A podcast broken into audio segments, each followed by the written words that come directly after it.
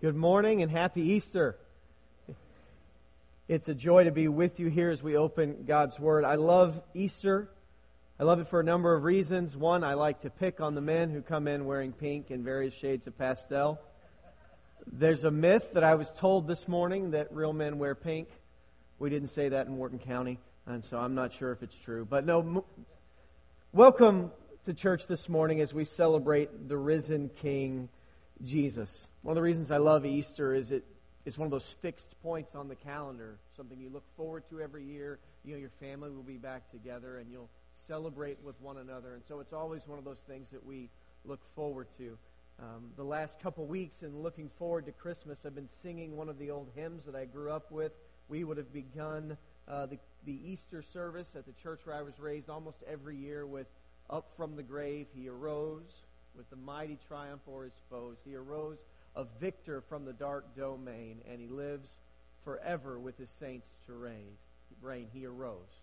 Hallelujah, Christ arose. And we would sing that, and so my kids are learning that. And it's always good to look back to these fixed points that are set in stone for us that remind us of God's goodness, God's grace, and God's power. Because in the midst of a difficult and changing world, we need fixed points that we can look to. Something I learned a few years back uh, when I was working in enterprise sales for a telecommunications company. Uh, we took a trip to Hawaii. One of those trips that uh, if you're a top performer, you get to go. Now, it was allegedly a free trip, and I still did the math, and it wasn't free. I think it cost a good bit to go on this free trip. Uh, but that's life when you travel with a child. And so one of the things that happened is we got to go deep sea fishing. And they booked a number of events, and you could pick one.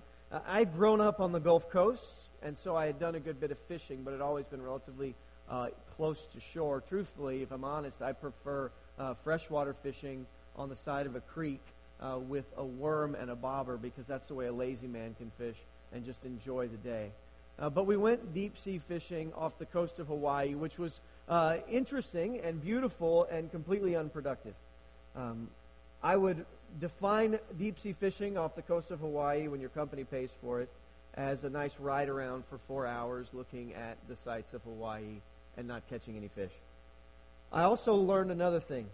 Two, two important lessons. One was um, don't believe it when the company tells you there's no need to tip the guide.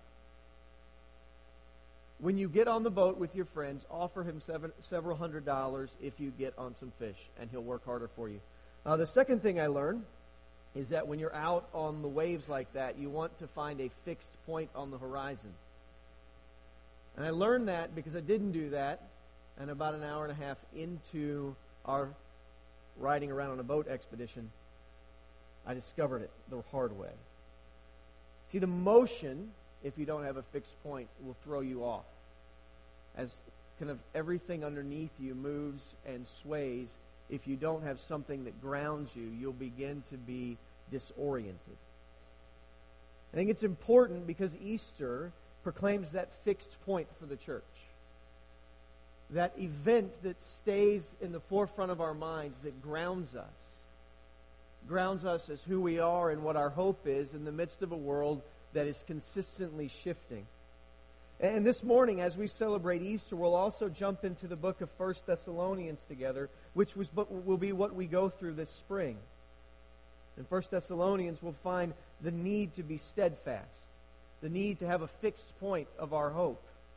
In chapter 1, the Apostle Paul begins this letter to the church at Thessalonica with these words Paul, Silvanus, and Timothy, to the church of the Thessalonians in God the Father and the Lord Jesus Christ. Grace to you and peace.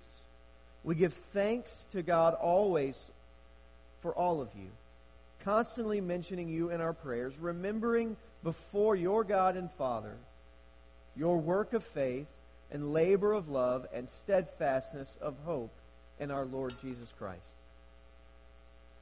I love that the scriptures point out our need for a steadfast hope for something that we stick to and cling to, something that is our fixed point on the horizon in the midst of a world that's changing. Because I think the scriptures recognize that there is a consistent shuffle and turnover in the world, and we, in our weakness and frailty, need a place to look back to that our hope is anchored and secured.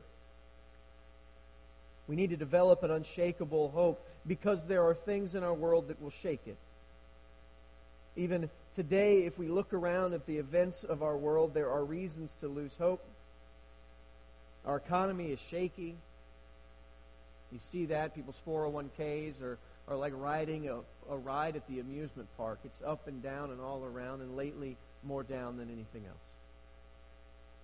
I was talking to some friends this week, and they're concerned because at work they know that there's layoffs coming, and they're waiting to hear which of their coworkers don't get to be their coworkers anymore. All of this, for many of us, driven by the fact that that, that black sludge that we pull out of the ground has diminished in value and while much of the world rejoices when they go to the gas station and pay less than $2, those of us who live in Houston cringe when that happens. The economy is not what we would like it to be. It's not what it has been. Beyond that, when we think of, of the world we live in, it, it seems as if we're never safe anymore. I'm thankful that we live in Houston and public transit isn't even an option because when you see the events of our world, and the attacks, like we've seen in Belgium, it's easy to be afraid. It's easy to lose hope. If we look closer to home, our political environment is a circus, to say the best. It's an utter mess, if we're honest. And we've got to have just a little bit of honest fear about the direction of our country. Beyond just these broad kind of global economic, security, and political issues are very real personal issues that make us question our hope. Families deteriorating. Just the course of life. You know, this week, uh, we spent hours at the hospital. My dad went through open heart surgery, and that shakes you. There's reasons to not have hope. There's reasons that our hope will shake, and the scriptures say, uh, you have a steadfast hope in Christ. That this world shaking and all of its turmoil, all of the uncertainty and fear and anxiety that the economic, political, personal experiences you go through would cause to just kind of upend. The scriptures say we have a steadfast hope in Christ. That's good news. See, our hope is always linked to the resurrection of Jesus. We don't, as Christians, have hope just in some form of blind optimism or some foolish escapism. Our hope is rooted in historical reality and fact. As Christians, we believe and proclaim as historical fact that Jesus died on the cross, was buried, and on the third day rose in power and glory. We believe that with all of our heart. It is what makes us Christians. And many people will give you a number of reasons why they believe that story not to be true. In the end, they all are wanting. Every story to explain away the resurrection of Christ falls squarely in the realm of impossibility, and the resurrection of Jesus stands the test of time as a miracle embraced and believed by millions of people across the world and across the generations. It's interesting to me that an event uh, of such magnitude that is so abnormal and out of the range of what is naturally possible, so miraculous and grand in its scope, has been assailed for thousands of years and yet continues to stand the test of time because we believe it to be true. We don't believe the resurrection as a great story that reminds us that there's always hope. We believe in the resurrection as a historical reality that communicates to us an unshakable hope. That Jesus died and rose again, that the earth shook when he rose. And in that fact, in that reality of our steadfast hope in Christ and his resurrection, there are three points in which the scriptures anchor us three truths that it teaches us about God and our relationship to Him that I think if we get a hold of them, will give us a steadfast hope in the midst of a shaking world. The hope of the resurrection. So if you're taking notes, there's three things I want you to learn today, and we'll go into them in detail. The first is God is for us. Second is God is with us. And the third is that God is coming back for us. The resurrection of Jesus reminds us first that God is for us. Jesus died for our sin, expressing God's love for us. While we were sinners, He came to us, not waiting for us to clean ourselves up, but rather initiating a relationship with us. Though we were in opposition to Him, He came, sent His only Son to die in our place. That's a fixed point. If you ever wonder, does God love me? Does God care for me? Does God have a kind intention towards me? If the circumstances of life, as it shakes and spins, ever leads you to wonder, is God good? We look back to the story of Jesus' death on the cross, where God sent His only Son to die in our place, and we confirm without a shadow of doubt that God is good to us. God is for us. I have five children. Our oldest two are boys, then we have two girls, and then our youngest, a three year old boy. I couldn't imagine any circumstance in which I would give one of them up to save any of you. Just being honest. And God, though we are in opposition to Him, sends His only Son to the cross for us. So when we say that God is for us, this isn't a theory, this isn't an idea, it's a fact. He sent his only Son to die in our place, and having died for us, he raised him up, proclaiming that the sacrifice that he made, the payment that he made, was sufficient and acceptable, and that he had conquered death. In Romans chapter 8, the scriptures reflect on this reality in verses 31 through 35. It says, What then shall we say to these things? If God is for us, who can be against us? He who did not spare his own son, but gave him up for us all, how will he not also with him graciously give us all things? Who shall bring any charge against God's elect? It is God who justifies. Who is to condemn? Christ Jesus is the one who died more than that, who was raised who's at the right hand of God, who indeed is interceding for us, who shall separate us from the love of Christ? Shall tribulation or distress or persecution or famine or nakedness or danger or sword? I want you to hear what Paul is saying. He said, Jesus, who died and rose again, whoever intercedes for us, is evidence that God is for us. Unquestionable evidence of God's love towards us. And he says, What will separate us from the love of God? Will hardship, difficulty, any of these things? In verse 37, the apostle would answer, No. In all these things, we are more than conquerors through him who loved us.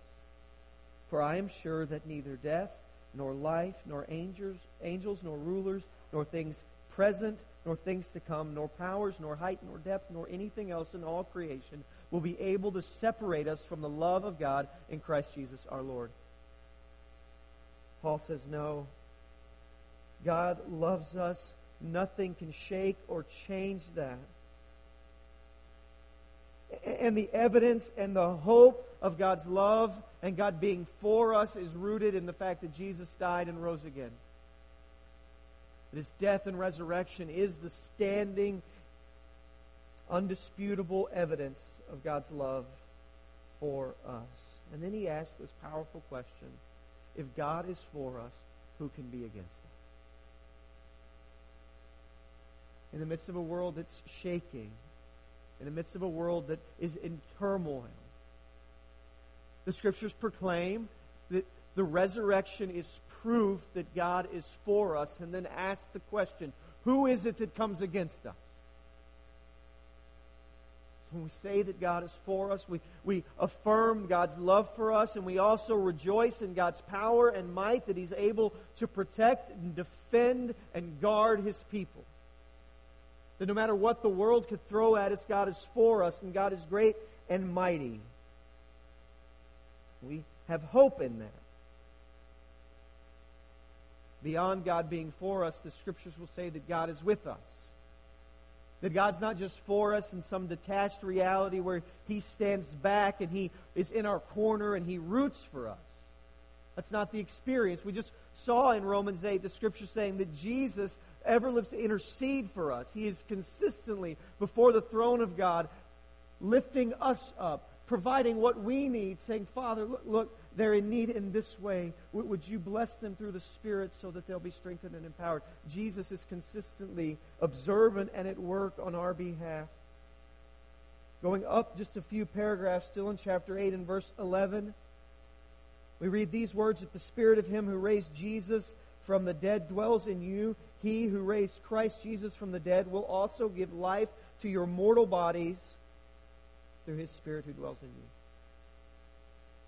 couple amazing realities in that simple text is that the very Spirit of God has been sent to indwell those who believe. We are not alone. Jesus rose from the grave and ascended to the Father, and when he did, he sent his Spirit who indwells and empowers all who believe in his name. He says it's not just uh, that he's with you in, in some sense of companionship to keep you company, he's with you to empower you, to give you victory. The same Jesus that rose from the grave sent his spirit, and the spirit that raised him up is now at work in you if you believe. So God is with us, and He's with us, and He's for us, and He's come in might and power and the power of the resurrection dwelling in us through the Spirit. God is for us. God is with us. And that gives us hope for today. That gives us hope for every day. In a moment, we'll talk about this kind of hope that's out there in our expectation of what Jesus will do when he comes for us. But we have in immediacy, in, the distress of the day in front of us, hope.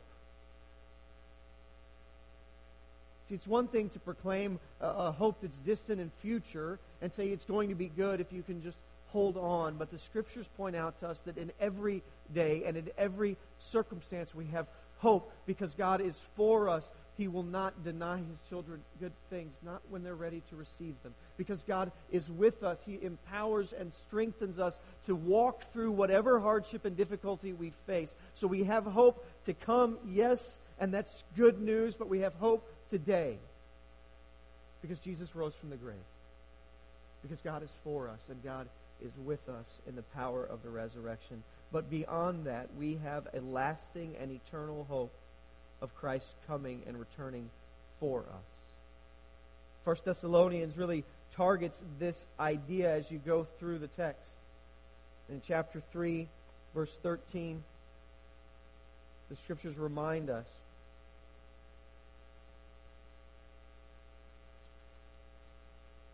actually go to second, uh, yeah, First Thessalonians chapter three, verse thirteen. But we do not want you to be uninformed, brothers, about those who are asleep, that you may not grieve as others do who have no hope.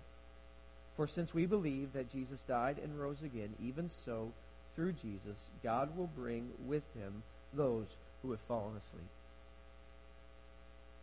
I want you to let that sink in. You'll see that what it's about to come is rooted in the reality that Jesus died and rose again. And Paul's going to say, since Jesus died and rose again, let's, let's make that a fixed point. Since that is true, we believe that all who have trusted in him, though they die, will be resurrected.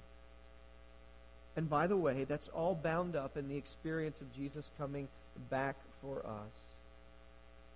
Paul says, I don't want you to be uninformed. I don't want you to be confused. I don't want you to be people who go through grief without hope. I want you to be people who understand that because Jesus died and rose again, there is a resurrection to come for all who believe in him.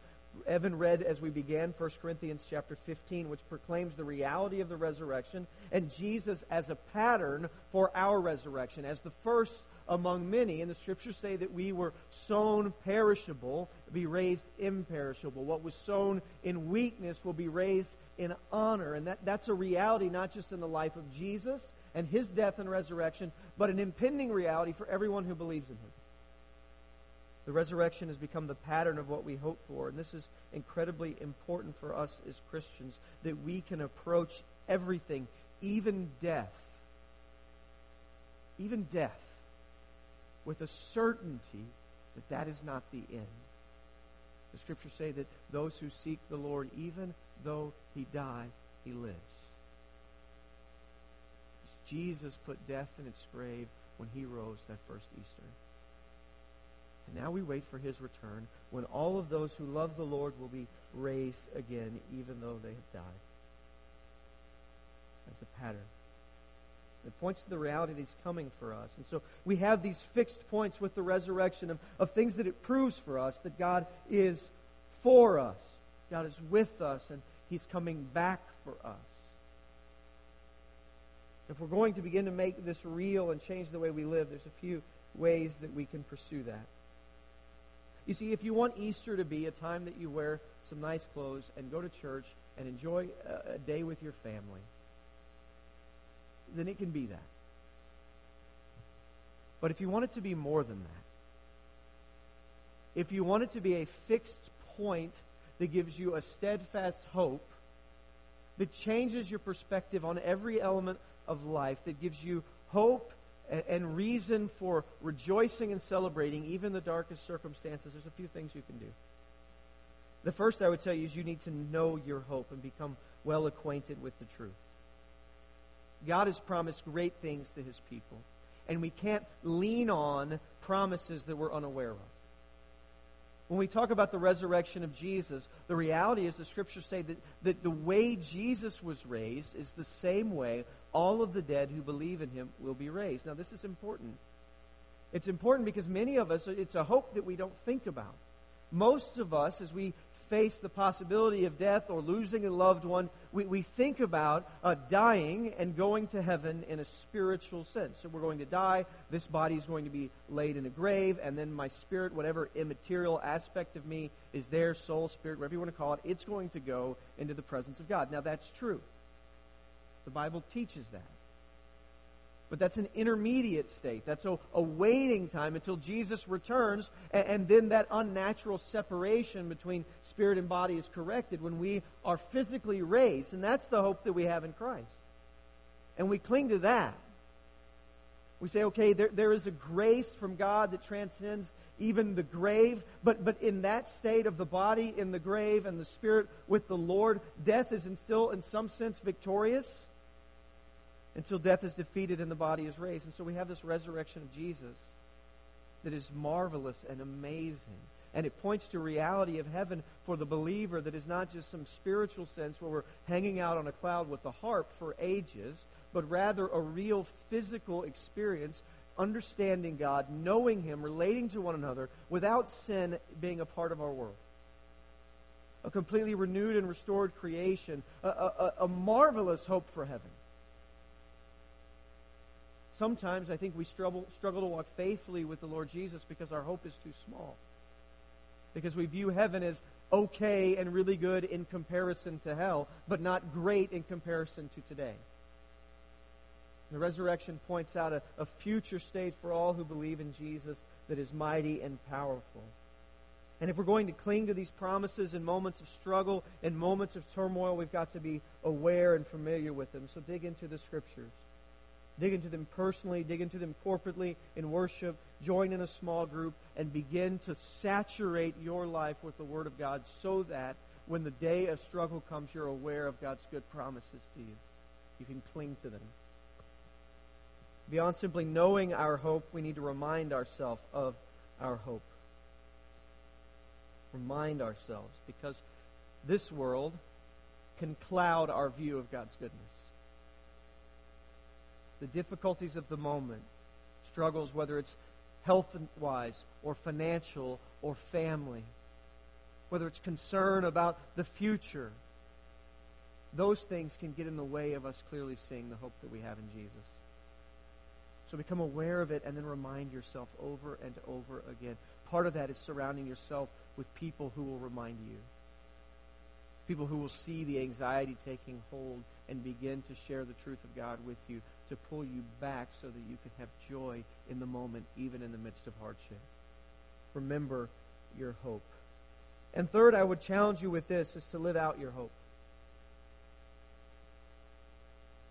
The resurrection of Jesus looks forward to a day when he will return and establish his kingdom, a kingdom of perfect righteousness and justice. And as people who long to see that, who long to live in that world, we have an opportunity today, incrementally, to pursue it. The thing that we long for, that we look forward to, should drive us into action. We should be people of the kingdom. And so when we hear of a kingdom where there is no more oppression, we should seek to be people who end oppression. When we hear of a kingdom where no one is with lack and without food, we should seek to be part of the solution in our world today. When we hear of a kingdom where God will wipe the tear from every eye and bring comfort to the mourning, we should seek to be people who bring comfort and peace. If you want that hope of the resurrection to be a constant fixed point for you, the reminder of the reality that God is for us, God is with us, and He is coming back for us. Remember these things. Know your hope and become acquainted with the words of God. Remind yourself of your hope and surround yourself with people who will and commit to live it out and to pursue the thing that you long for God to do. And when you do those things, you'll find that, that your life becomes wrapped up in what is to come, and you have joy and hope for the moment, even in difficult circumstances. Because your hope cannot be stolen because it is fixed. And it is set upon Jesus and the simple reality that he died for our sins and rose again. He is risen. He is risen. He is risen. Amen. Let's pray. Father God, we thank you that your Son Jesus rose from the grave with power over Satan, sin, and death. We thank you that in your great grace to us, you've chosen to love us though we were far from you. That you sent your Son to die in our place for our sin. And that his payment was acceptable and you raised him to new life. Father, I pray that you would never let us stray from that hope, that you would never let the story of Easter become old to us and one that is just part of our family heritage and tradition and something we do in the spring, but would become a fixed point that we look to, that reorients everything and gives us hope that is steadfast in the midst of a world that is changing. We thank you in Jesus' name. Amen.